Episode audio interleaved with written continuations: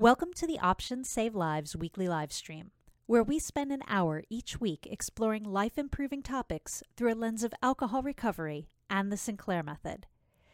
Every week, we take on a new question, topic, or common challenge to empower people to either build a better relationship with alcohol or to eliminate it completely. Episodes are filmed live on Twitch at twitch.tv slash C3 Foundation and the audience is encouraged to ask questions and engage with the host and guests. The Options Save Lives weekly stream is hosted by Executive Director Jenny Williamson and is produced by the C3 Foundation with the support of R Street Institute and other generous sponsors. For more information about the C3 Foundation or the Sinclair Method, visit our website at c3foundation.org.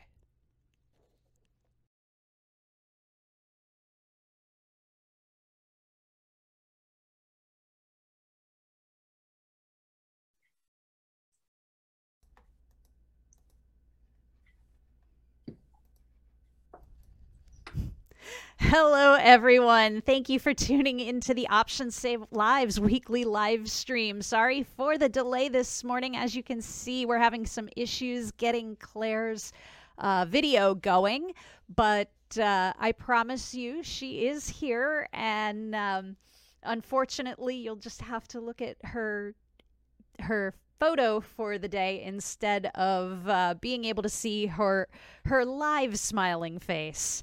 So, as always, I am Jenny Williamson, Executive Director at the C3 Foundation, and your host for the next hour. How is everybody today?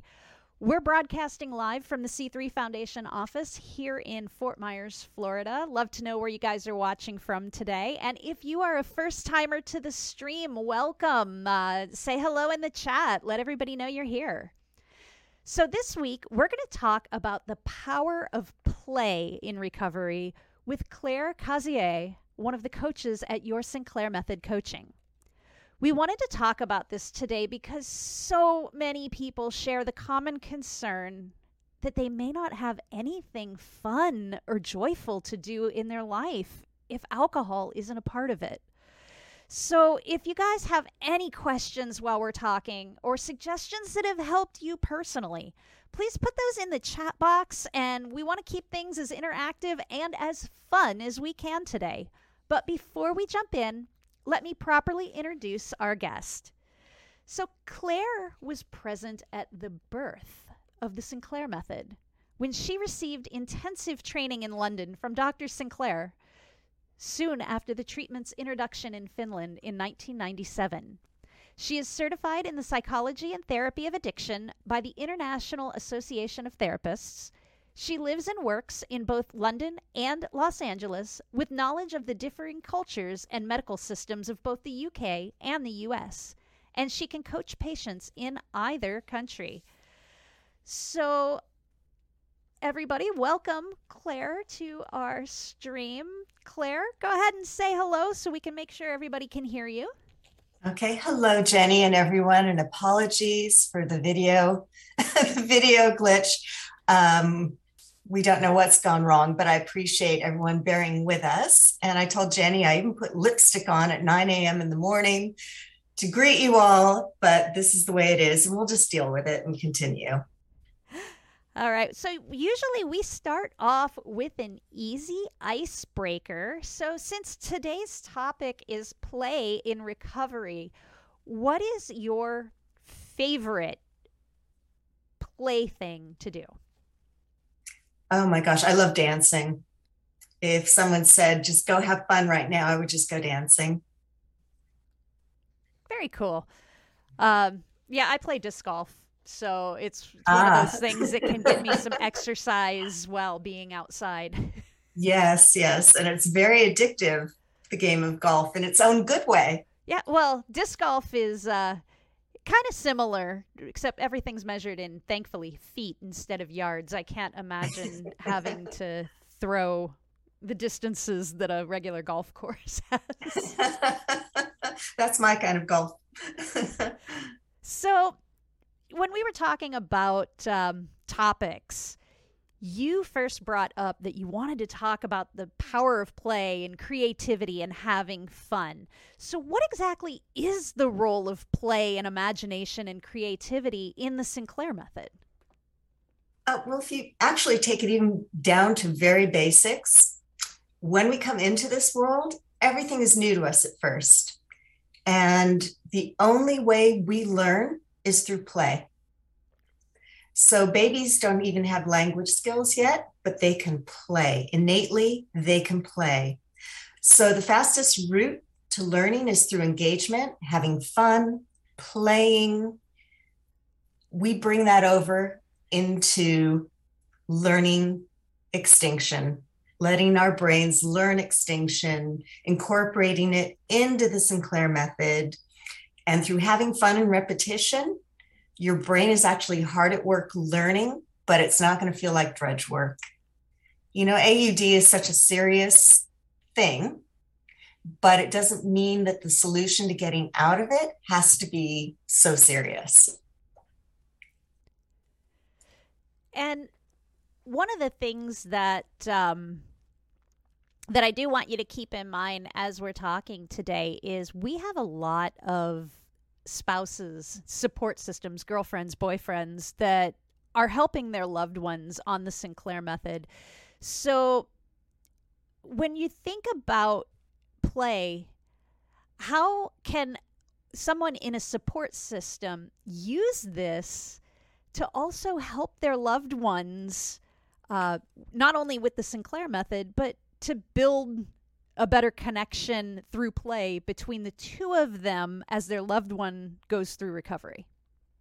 That is such a great question, Jenny. Um, really, one that a lot of people don't think of when they think of having fun or playing, because usually this the loved ones around, you know, they have a certain level of stress or anxiety about their loved one doing this method rather than abstinence. But when we play, there's a part of our brain that releases natural opioids, and it actually supports the foundation, reinforcement, and maintenance of positive, healthy new habits. So if you are playing with other people, i.e., your loved ones, your support system, whoever it is, you're reinforcing those social bonds within that group.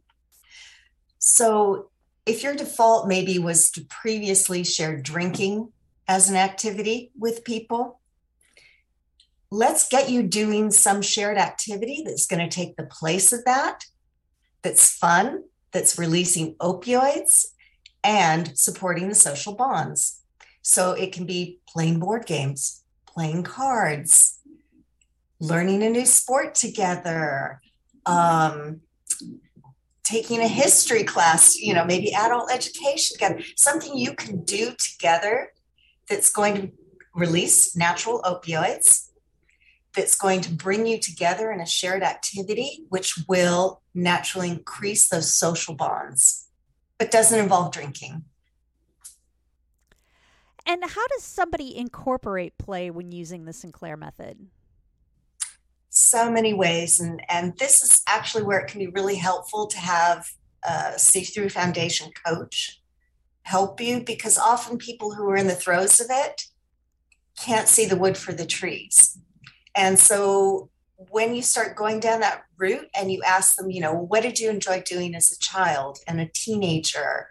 And what's your lifelong dreams? And you have to start exploring other areas. You have to take it into the imaginative realm. You know, if you could imagine having an afternoon free, what would you do? Like you'd asked me at the beginning, what do you do for fun?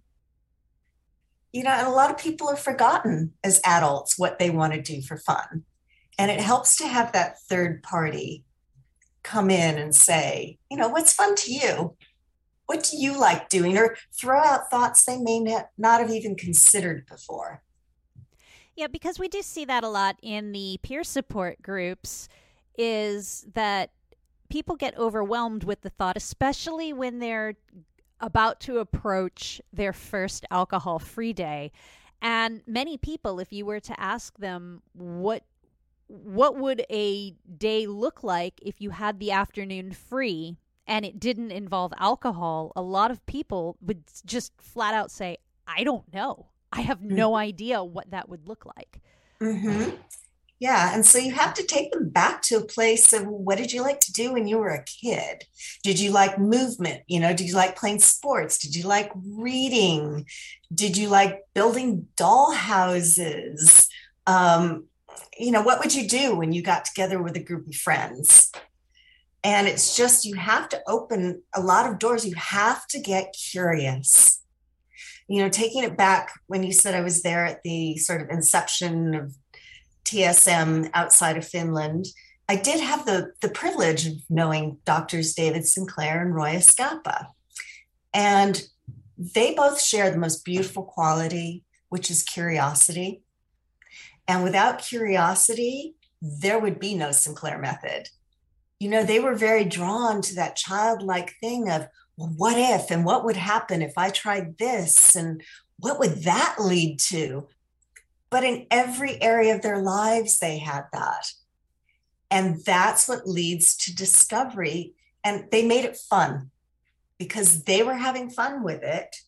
They found all these wonderful things. And when you're dealing with people who are going through TSM, they have to find it too. They have to get curious you know, you're curious, Jenny. You wouldn't be asking me questions if you weren't curious. You wouldn't be doing any of this if you weren't curious. And mm. that's what everyone has to find within themselves. So, would that would you say that that is harder for someone who started drinking earlier in life because uh, would that put them at a disadvantage in trying to find that initial curiosity and creativity and fun if they started drinking when they were in their early teenage years? No, not at all. Because as I said, babies come in and they're learning through play. That is innate, that is built into our evolution. And, you know, I'm sure all of us can remember the A, B, C, D, E, F, G, or sorry, my singing is is terrible and I won't won't uh, torture you too much, but do you remember like one potato, two potato, three potato, four? This is how we learned um, heads, shoulders, knees, and toes, you know, all of that. If that was there at the beginning and you were having fun as a little kid doing that, which I'm sure everyone was, I watched classrooms of little kids and they're all smiling and laughing and really into it and engaged, you can tap into that again. So, how do you really get started, especially if you find it overwhelming? If you have had, uh, let's face it, after years and in a lot of cases, decades upon decades of addiction, you can feel like the life like life and the universe have kicked you in the teeth quite a few times and things don't feel fun anymore. So how do you how do you really get started with that? Mm-hmm. You can just take one small bit of your life and say, hmm, I'm going to get curious. Why do I drink, uh, say, every Saturday afternoon at 2 p.m.? Ask yourself that one question why? Well, maybe because I've always done it. Does that mean I have, you know, you start down that road. Does that mean I always have to drink at 2 p.m. on a Saturday afternoon? what could I be doing instead? Could I take my naltrexone and maybe start to drink at 3 p.m. instead and do something for that one hour? Could I maybe start a card game? Could I maybe build a model, play with Legos, whatever it is? Do something that's fun and engaging. It doesn't have to be super duper fun, like going to a, a comedy show but even playing solitaire, you're engaging your brain in a different activity. And you'll get a little opioid release even from that. Well, and I know I've heard people who have decided to learn new languages or mm-hmm. learn a new musical instrument um, and to do things like that. Um, so, how does all of this help somebody stick with new habits? because once they find something that's giving them that reward and the motivation and then reward, it starts, as I say, to release opioids. And they'll want to do it again and again and again. You know, no one starts out wanting to run marathon thinking, oh my gosh, this is going to be so much fun and there's no pain involved in it. Of course, there's pain involved in it. We all know that. We're not stupid, but they're rewarding themselves along the way. You know, if I can just run to the end of the block, that's a huge reward. If you make it, if you've ever tried anything like that and you make it to the end of the block, you get that little bit of a release and a reward, and you have to reward yourself along the way. And you'll think when you get there, you're suddenly, you're like, okay, I'm going to make it to the end of the next block. And you keep going. It's the same with incorporating all of this into TSM. Reward yourself along the way, and you're more likely to keep going. So reward yourself for not drinking between two and three. Pat yourself on the back and say, oh my God, I did that. So what would happen if I stretched it next time to 330? You know, just little tiny increments, build, build, build. And uh, it's interesting that you talk about rewarding yourself because I hear a lot of people in the early stages of the Sinclair method, they are still struggling to break the instinct to reward themselves for a good day or for an alcohol free day by drinking alcohol later on and in a and sometimes in more of a drink through the now type of qual- quantity. So mm-hmm. let let's dive in a little bit more on some of the ways that rewarding yourself with non-alcohol related rewards can be mm. helpful both in the short term and in the long run. Mm-hmm. Absolutely they're drinking because it's a learned response, it's a learned reward system. If you had learned that you like to go out and, I don't know, shoot hoops after a long day at work, all right? If you had the basketball hoop there and you drove into your garage and that was your reward system, was to get out of your car, put the day behind you, and start shooting hoops. That's what you would do so for people who have gotten used to drinking as they're back i'm going to back up a second here because that's releasing opioids right? You're shooting hoops. When every time you make a basket you're getting a little bit of a release. Therefore the behavior is rewarded. You keep doing it keep doing it keep doing it. Now alcohol has become that. Your version of shooting hoops. So what we want to do is get a different reward that will you know, reduce stress and everything else that alcohol's come to symbolize for people. As we know, alcohol is really a depressant. It doesn't do you any favors at all. So let's find a way of rewarding. And again, it will start in small increments. Nothing, you know, Serena Williams wasn't winning grand slams when she picked up a tennis racket and started hitting a ball. You have to work away at it. Um, so let's find with everyone what some alternative reward might be and start chipping away at it. Because the more reward you get from doing it each time, the more you're going to continue doing it. And so so break that up a little bit into how that looks short term versus long term and how that affects progress on the Sinclair method. Okay, so going back to the marathon analogy, and then I'll bring it back to the Sinclair method. The reward isn't actually finishing the marathon. Yes, that's a short term reward. But actually, when you go back and you look at how it affects people's brains and what they feel when they're recounting um, recollections at the end of it, they'll go, Yes, I won that race oh my God, they'll start to talk about how hard it was to train, what they went through in the training, because that ultimately has been their their journey. It's uh, you know the cliche, the destination is not the important thing; it's the journey that counts. So let's put that into the Sinclair method. Let's small increments. Maybe one day you come home from work, say your reward has been to drink, and you go out and you shoot a few baskets, or you start building a model, or you go for a walk, or whatever it is you start small things and you build. Okay. So you've done that one day. Maybe the next day it's like, oh no, I've got to drink, I've got to drink, I've got to drink. Golden rule you take your naltrexone an hour before you're going to start drinking. Maybe you're drinking that next day, but the next day you go back to that other thing. Or you you take your naltrexone and you delay for a little bit the drinking and see if you can go out and shoot hoops instead for a little bit. See where that takes you. It might totally engage you enough that you think, no, I'm good. I'm relaxed now. So it's finding whatever works for you.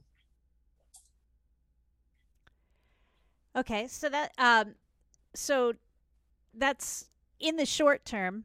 Mm-hmm. Um what are how how would someone like I guess the question I'm I'm asking is what what is the benefit to this in the short term that is or and that is maybe different in the long term and vice versa? Well, the short term benefit is that you're starting to break habits. You know, as adults, we are so resistant to change we hate it. We really hold on to our routines. It's familiar, it's comfortable. But actually, when you start to break that routine and you start to get a little creative with it, it's stimulating and it's really fun. I don't know if you've ever tried going on a walk. I, I always tell people that come to me to try this because they find it's a good way of discovering how effective this is. If you go for a walk and you walk the same route every single day, you're walking, but you're not really present. Now, if you go for that same walk but reverse it, you won't even know where you are sometimes because it's so new and unfamiliar to you. Because you've switched it up in your brain, you're no longer on autopilot. And that's what we're trying to do with using fun, creativity, imagination in the Sinclair method is get you out of your routine, slow you down, reverse it. Be present and aware. What am I doing? You know, the, the habit of drinking, it can be so automatic. You're not engaging your brain. You're going to, to do what you always do. Mm. Okay, the bottle's there, my glass is here. You're not even thinking about it. But say the bottle is in your kitchen and you park your car wherever, street, garage, you open your door, you walk into your kitchen, you open the bottle, you take out your your glass, you pour it. Okay, what if you walk backwards into your kitchen? What if you have to circle around a different way? What if you have to take the bottle and the glass and go into the bathroom and open it with no outside stimulus? Open the bottle, pour it into the glass. You're going to notice things you haven't noticed before because you've switched it up in your brain, and your brain suddenly like, oh, this is unfamiliar to me. This is, you know, different. And you're engaging your brain, you're bringing yourself back into that present moment and that's when you can start to make change. So it's little tiny things we can start doing using the Sinclair method to make those changes and rewarding yourself for doing it. Hey, I did it this time. That was really cool. I got curious and it felt different. And it's doing that over and over and over again. And that's where we can start to crack the window and get some air in. You know, as you say, Jenny, Claudia will say, Katie, anyone, Bruce, anyone who's dealing with this, if you do the same thing every single time, what's going to change? And talk about how all of this can help enhance both motivation and quality of life and the feeling of empowerment as part of your recovery. Mm-hmm. Your motivation will increase because you're getting an opioid hit, right? You're getting a little bit of dopamine every time you're playing and you're doing something new. You're getting a little reward. And if you can stop and say, hey, I noticed three new things today, or three new things on my walk, or three new things as I started to open this bottle, you know, before I before I took that first drink, you're starting to get a little bit of reward in noticing those things in that act, not the act of drinking, but in doing something different. So you're getting that. Um, if you if you okay david sinclair was was dealing with habituated lab rats right? They were doing the same thing under controlled conditions. In a way so many of us are like those lab rats. We too are conditioned to do the same things at the same time in the same way. Nothing's going to change right so we have to look at where we can incorporate anything in our lives to give us that reward, which will lead to change. And you can deal with your loved ones with this, anyone who's supporting you. If you don't have that, make yourself your loved one. You know, as I said, get curious. If I drink out of my left hand today, if I pour with the opposite hand, if I wait five minutes, it's just stop being the lab rat. Just start to, to do little tiny changes and you will start getting that reward. And, you know, and mot- motivation can definitely assist in working as you know alongside the chemical component of what following the medication protocol does. Mm-hmm. But um, how you know how? Let's see. I got caught in half a thought there, and the rest of it didn't form. so let me start again. So um, let's just talk, continue to talk a little bit about how being playful and being curious the importance of how that really factors into motivation because this this can even extend to people you know maybe the loved ones out there who are supporting their loved one on the Sinclair method maybe mm. they're trying to lose weight or exercise more or break some other kind of habit this is really something that that spans to any demographic anyone who's wanting to make a change so so talk a little bit about how that playfulness and creativity can really make that motivation stronger and continue and what effect that motivation then has on the change mm-hmm. yeah i mean I, I work as a hypnotist as well and i deal with a lot of weight loss smoking um, all these different things within that and what it is again it's the getting curious. The what if I do that instead of this thing? There's no magic, as we say with naltrexone and, and TSM, there's no magic pill. There's nothing that's going to do the work for you. You have to help yourself along the way. The pill's going to help you halfway, and then you have to make changes the other way. So it's getting into your imaginative, creative, playful state of, okay, what changes can I make the other way? And why have I been doing things the way I've been doing it? Now, you don't have to get down the rabbit hole. I'd rather have you go less down the rabbit hole of why have I been doing this and examine, examine, and spiral down that one. I'd rather have you go the other way into imagination and creativity and we do that a lot in hypnosis. Um, you know, what triggers you? Why are you eating? Or do you eat, overeat because it's social? Because you enjoy being around other people? Is it your way of showing love to others? Is it your way of showing love to yourself? Do you do it because you're stuffing down your own emotions? Um, and, and, this is all the same with drink, by the way. Um, as you know, why? Why, why, why, why, why am I doing that? Right. And if you can stop to even realize why you're doing something, you're halfway there to getting out of it. Okay, so you're drinking or overeating because you're stuffing down something you don't want to deal with. What can you do instead? What's going to have the opposite effect and actually give you positive reinforcement and a good dopamine reward? Well, maybe you can cook with dopamine releasing, you know, foods that release dopamine.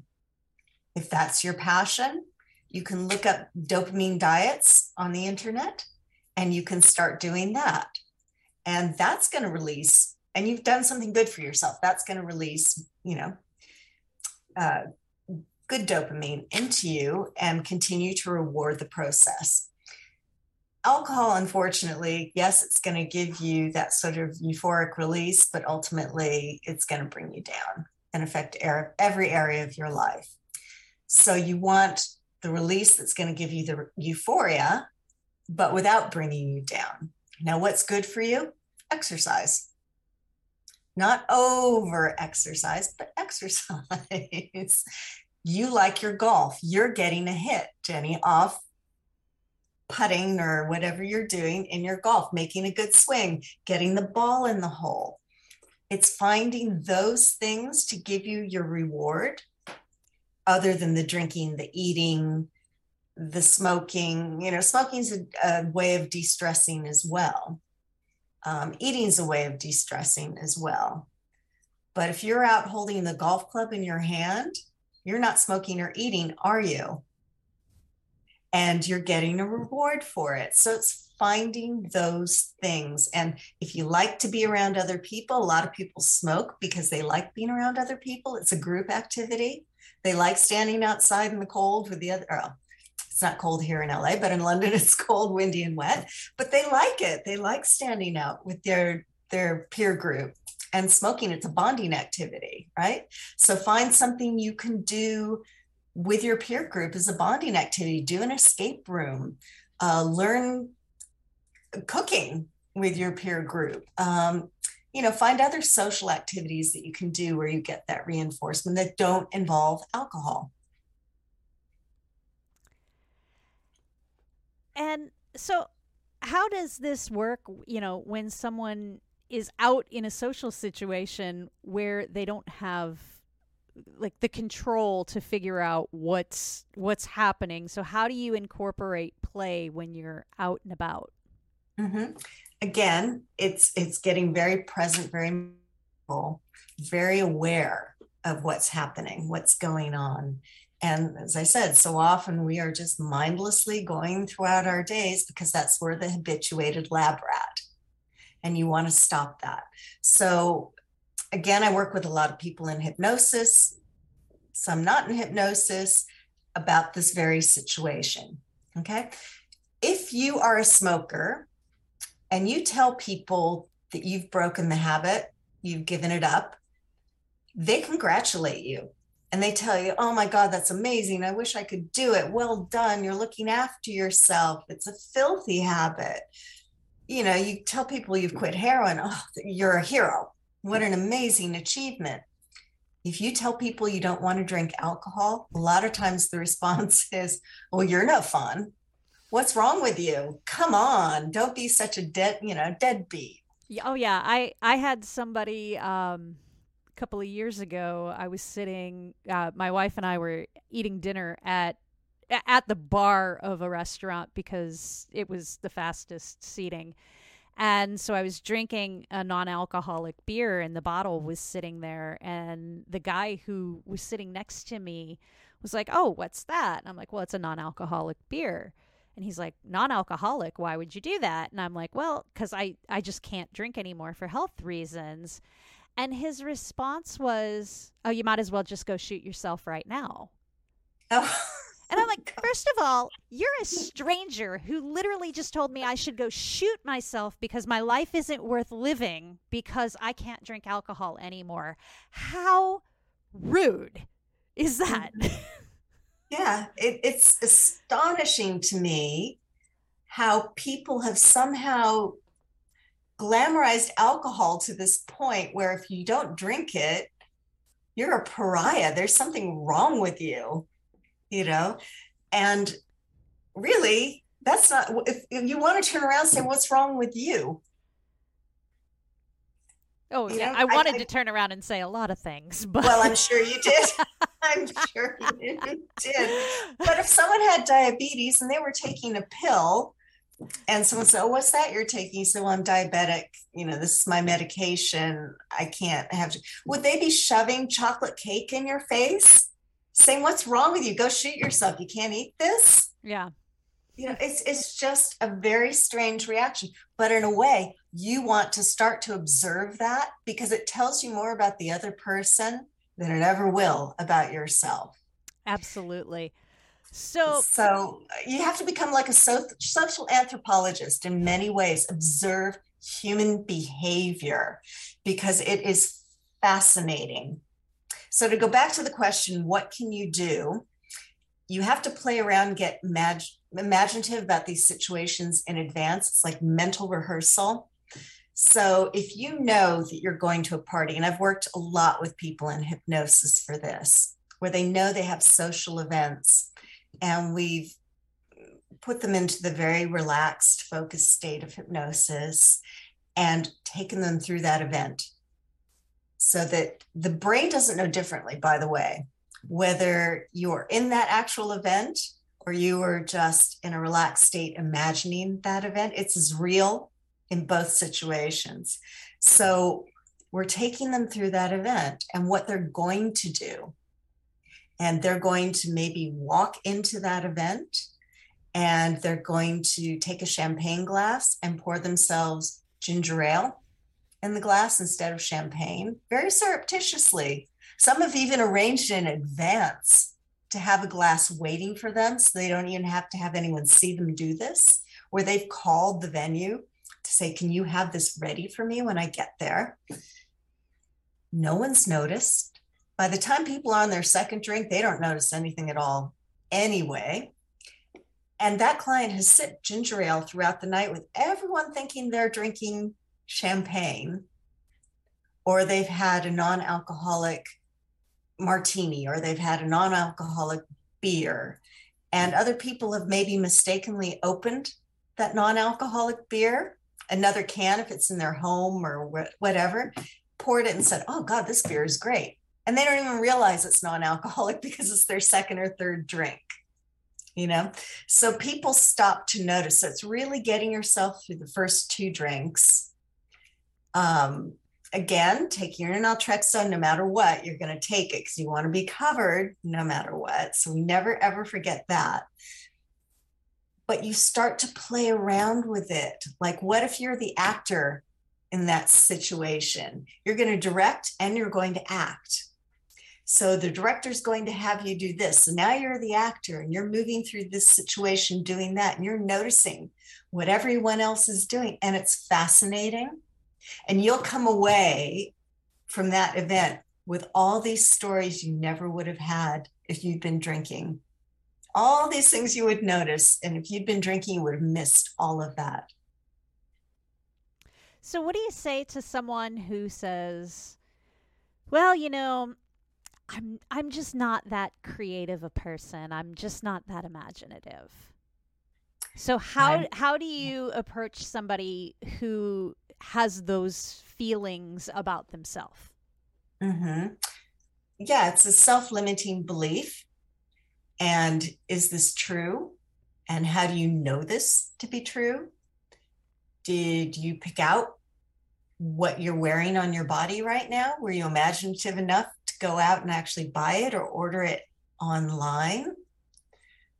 Were you imaginative enough to buy a throw pillow and put it in your room? Were you imaginative enough to, you know, wear earrings? Were you imaginative enough to go out and buy a new car? And how did you choose the color of that new car?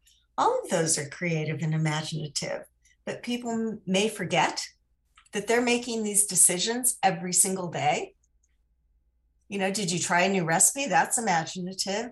Did you try a new brand of alcohol at some point in your life? That was imaginative. You have to start getting curious and examining the minutia of life because you're making little creative decisions all along the way. So would would you advise somebody to maybe say start journaling through their decision making process to help them to yeah. start recognizing the decisions and creativity that they actually have because i think a lot of people we we look at our daily lives and we look at what we do every single day and we just consider it mundane whether it's mundane or not um, yeah. Yeah, and journaling, great idea, Jenny. Um, it can really, again, be a reward for seeing how much you are doing that you don't realize that you're doing. Did you put on a different pair of socks today? That's creative. That's imaginative. You didn't go, you know, for the same old blue or black socks or whatever. Maybe you decided you were going to wear green socks today. That's making a creative choice. And you might forget about that at the end of the day as you're taking them off because you've already done it. But if you journal it and you say, hey, I made that choice, or when you come home from work and you haven't had immediately gone into your kitchen and opened the bottle and done the same thing you've always done, maybe you went and you you played a game with the kids and had some fun there and got imaginative because kids are innately imaginative. So you've done that, or you've played a game with your partner, or you've started learning a new language, or yeah, journaling, fabulous idea because you have a record and you're actually reinforcing in your brain. Again, you're reinforcing along the way, you're rewarding. I made a choice today. I made a really imaginative choice instead of drinking the minute I came through the door. And for highly competitive people who, let's face it, highly competitive people will compete with anyone, including themselves. Um, in fact, they're usually competing with themselves all the time.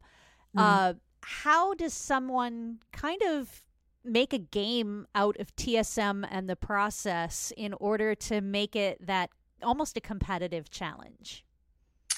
Yeah again, without overdoing it because obviously you don't want to to do it to the point where you're self-sabotaging. So you don't want to put too much pressure on yourself but um, yeah good question because one of the things that i do in sports hypnosis and it's particularly strong with golfers for some reason is are you having fun? That's the first question i'm going to ask if someone comes to me and says oh my game's gone down the tubes and you know, I, I can't cope with this anymore. You know, I don't know what's happening. But, and the first question you want to ask is, are you having fun?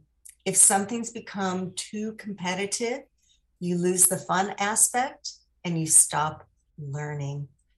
So go back to the question Am I having fun doing this with TSM? Is this something I'm enjoying figuring out? Or am I becoming a bit too hardcore? You know, the fun is okay, I'm spending half an hour um, learning a language, or I'm going out and I'm learning tennis for an hour. And when I first pick up the racket and I hit the ball, I may be hitting it into the net, but I'm going to do it over and over and over again. And it's fun. People are actually having fun doing this, however frustrating it is they keep going and you get it over the net, reward. So it's the same thing with TSM. Little tiny things, keep hitting that ball over the net because eventually you are going to get that reward. And when people say, oh, it's not working for me and I want to give up, and da da da, if you've had just a chink of response to it, you know it's going to work for you. You've had that positive reinforcement that, hey, it worked in this situation, therefore it can work again. Keep going, keep hitting that ball over the net because you're going to at some point be able to play the game. And one of the things that you just mentioned, um, you know, when you're talking about sports or learning a new language, you're saying, well, you practice for half an hour a day, you practice for an hour a day. Mm. How important is it for someone who's on the Sinclair method? And this is really different from abstinence based models. Mm. To remember that they're only technically practicing the Sinclair method during an extinction session and mm-hmm. living mm-hmm. their lives the rest of the day. It's uh, so talk talk about how this is really parallel to those other like sports and language situations where it doesn't rewrite your entire day and cause you to have to use effort 24 7 mm-hmm. mm-hmm. yeah what we're doing is we're actually taking away alcohol as the big event in your life and you're unlearning drinking on TSM. But while you're unlearning drinking, and we don't want to do any highly endorphic activities while we're on the Sinclair method, because, you know, if you've taken naltrexone, you don't want to then go out and run a marathon because you're going to you know run the risk of also extinguishing the good behavior along with the bad. So yeah you can learn a language while you've taken naltrexone. It's working on a different part of your brain. So you can do that without extinguishing it. You can read a book you could start cooking or something perhaps but you don't want to do anything highly endorphin producing while you've just taken naltrexone. You want to schedule those activities for when you're not taking it. But eventually, as the naltrexone starts to work on extinguishing uh, the uh, neural pathways that are getting the hit from alcohol during those drinking sessions, during the non drinking sessions, that's when you're going to start to promote the good stuff so that's when you're going to go out and, and learn your sports or, you know, have sexual relations or whatever that's going to be the good, positive stuff. We want to get your brain back to its, you know, pre-addicted state when you're using naltrexone. And we want to do the really good reinforcing habits when you're not using naltrexone. So you have to be, again, creative with what you're going to do when you've taken your pill. You don't want to go out and run the marathon, start run, training for a marathon when you're on naltrexone. Well, and that that's also where you have sometimes you need to just be creative with your timing as well because in first thing in the morning mm-hmm. when you're not drinking until later in the evening mm-hmm. um you know you you're still it's you're not going to take your medication, wait an hour and go to the gym or go work mm-hmm. out. But yeah. if you wake up in the morning and you go work out every day, obviously mm-hmm. what we're we're not telling anybody who was has always getting up and going to the gym every morning that you should stop that because no. you're starting on the Sinclair no. method because there's no. still uh, it, beyond the endorphins, there are a lot of health benefits to that.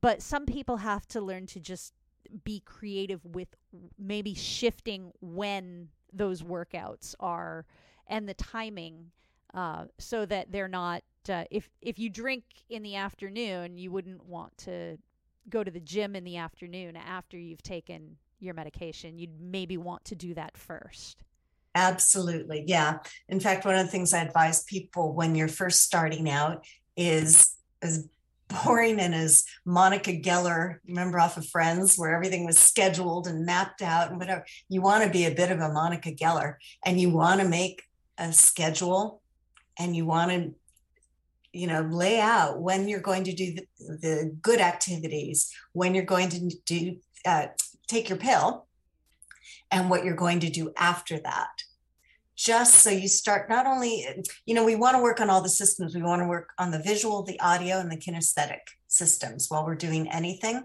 because that's what's forming new habits So to see it, you're writing it, which is kinesthetic. You are seeing it, so you get the visual reinforcement of seeing it laid out in front of you, what you're going to do. And then the audio, just say it out loud. Repeat it to yourself.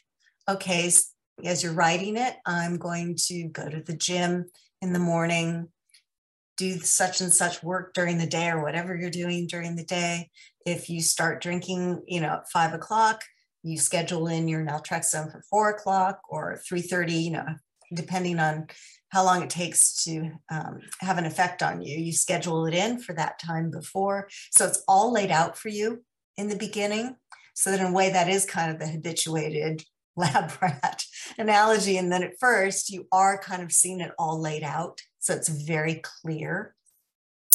And then it becomes habit.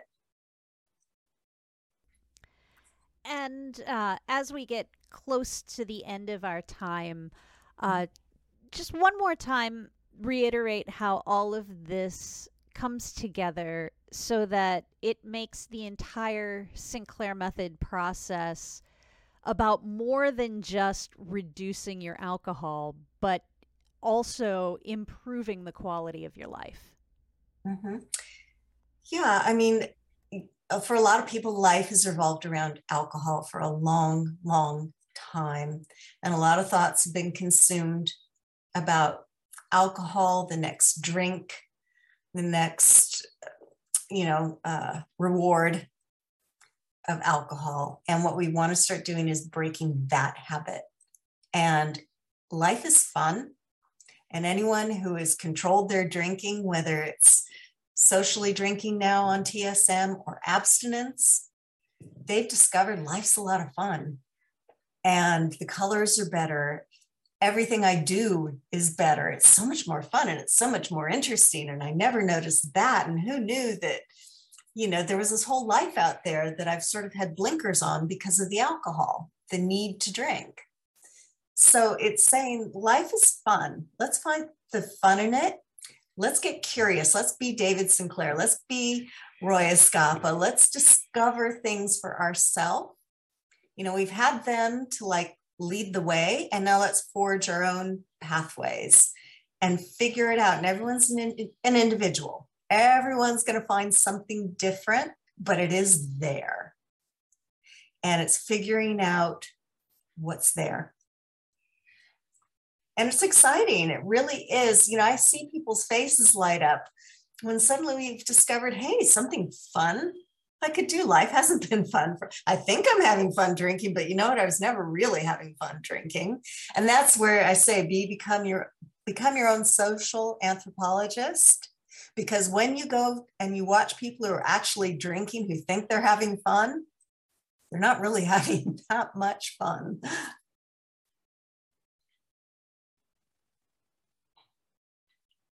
Sorry, I had some background noise, so I turned my mic off for a moment. I don't usually do that. And I started talking without unmuting myself. so it looks like we're almost out of time. Audience, mm-hmm. you guys have been wonderful as always. Thank you for spending the last hour with us. Any advice that you guys are taking from today? Go ahead and put that in the chat. We'd love to hear from you. And please join me in thanking our wonderful guest, Claire Cazier, even though we couldn't see her live smiling face today. Any last words for the audience before we end our show, Claire? No, I mean, how much time do we actually have? Do we have a minute? Yeah, we have a we have a minute or two because we we got started late. Okay. Do you want me to give you just a quick demo of how imagination can work? Absolutely. How, how fun it can be. Okay, so let's just get ourselves out of our thinking brains and just more into cre- a little bit of a creative, imaginative state. And we're going to just do a couple breathe, you know, breathing techniques here just to relax us and get us somewhere different, take us out. Is I want you to breathe in twice through your nose and short breaths, sort of, and then one long exhale through the mouth. So two short breaths in through the nose hold it, and then one long exhale through the mouth. So two short breaths in through the nose. And one long exhale, all the carbon dioxide out through the mouth. And one more time, two short breaths in through the nose. Excellent. And then exhale all the carbon dioxide out through our mouths. And just gently let your eyelids flutter shut and relax the entire eye area and face. And focus only on breathing in and out. Breathing in and out. Now, just think of a peach, a luscious, ripe, juicy peach. Keeping your eyes closed, see this peach. It's luscious, ripe, full peach. And in your own way, see the peach's soft orange colors. Feel the soft, fuzzy surface of the peach and the firm yet soft ripeness of the flesh beneath. Now imagine you are holding the peach in one hand and a paring knife in the other. And as you cut through the flesh of the peach, you see and feel the juices running down onto your hand and through your fingers. Quickly, you remove a piece and raising the juicy piece to your mouth, feel the sweet peach juice and soft flesh on your tongue and in your mouth. Now stop and observe what is happening to you. Do you feel your mouth filling with saliva? Filling with saliva? Are you salivating? Most likely so, but is there an actual peach? No, there's only a peach in your imagination. So you can go ahead and open your eyes again, coming back into the room. And your mind accepted that suggestion to see a peach, and your body responded accordingly. So that's the power of creativity of our minds. And if our minds are perfectly capable of creating new habits, if we imagine or create them, why not? Why shouldn't we try? You could you could feel, see, and taste that peach. You can do that with anything. All right. Well, audience, uh, let's go ahead and fill the chat area with some gratitude for today's guest. Uh, I hope you really enjoyed this discussion. Uh, Claire, we've got lots of thanks out there in the chat area. Oh, pleasure. And everybody, if you came in late or you want to share or watch the stream again, we will have today's video up on our website, YouTube, Vimeo, Anchor, and Spotify, hopefully all by the end of today. And as soon as we're able to, we'll go ahead and add the transcripts and the closed captioning as well. Next week, we're going to be joined by Dr. John Umhau of Alcohol Recovery Medicine, and we're going to talk a bit about boosting endorphins. So start thinking about those endorphin related questions now. If you've found value in this broadcast, we hope you'll hit the donate button in our profile or head to our website to make a donation at c3foundation.org/donate. You can follow our channel to get broadcast alerts and subscribe to our channel to go ad-free and get some bonus emoji to use. If you're an Amazon Prime member, you can subscribe to our channel for free. If you'd like to suggest a guest or topic for a future broadcast, we do have a link to a Google form that drops in the chat and is on the primary schedule page on our website. If you're on the Sinclair Method and you're looking for more peer support, or you just want to join the C3 Foundation community, we have you covered with groups on Facebook, Discord, and the Options Save Lives forum. And if anyone is interested in coaching with Claire, she is on the yoursinclairmethod.com coaching uh, website as well. And that is it for today. I hope you guys have a wonderful weekend. Be gentle with yourself and with others. And I will see you again right here next week on Twitch at noon Eastern. Bye, everyone. You've been watching the Options Save Lives weekly live stream, hosted by Executive Director Jenny Williamson and produced by the C3 Foundation with the support of R Street Institute and other generous supporters. For more information about the C3 Foundation or the Sinclair Method, visit our website at c3foundation.org. If you have a question you want answered live on air, to make guest suggestions, or to support the show, let us know. You can reach us through our website, Twitter, Facebook, Instagram, or on Discord. Join us each week as we continue to discuss more ways to help you build a better relationship with alcohol or to eliminate it completely. Because recovery from alcohol use disorder is not a one size fits all process. Options are available, and options save lives.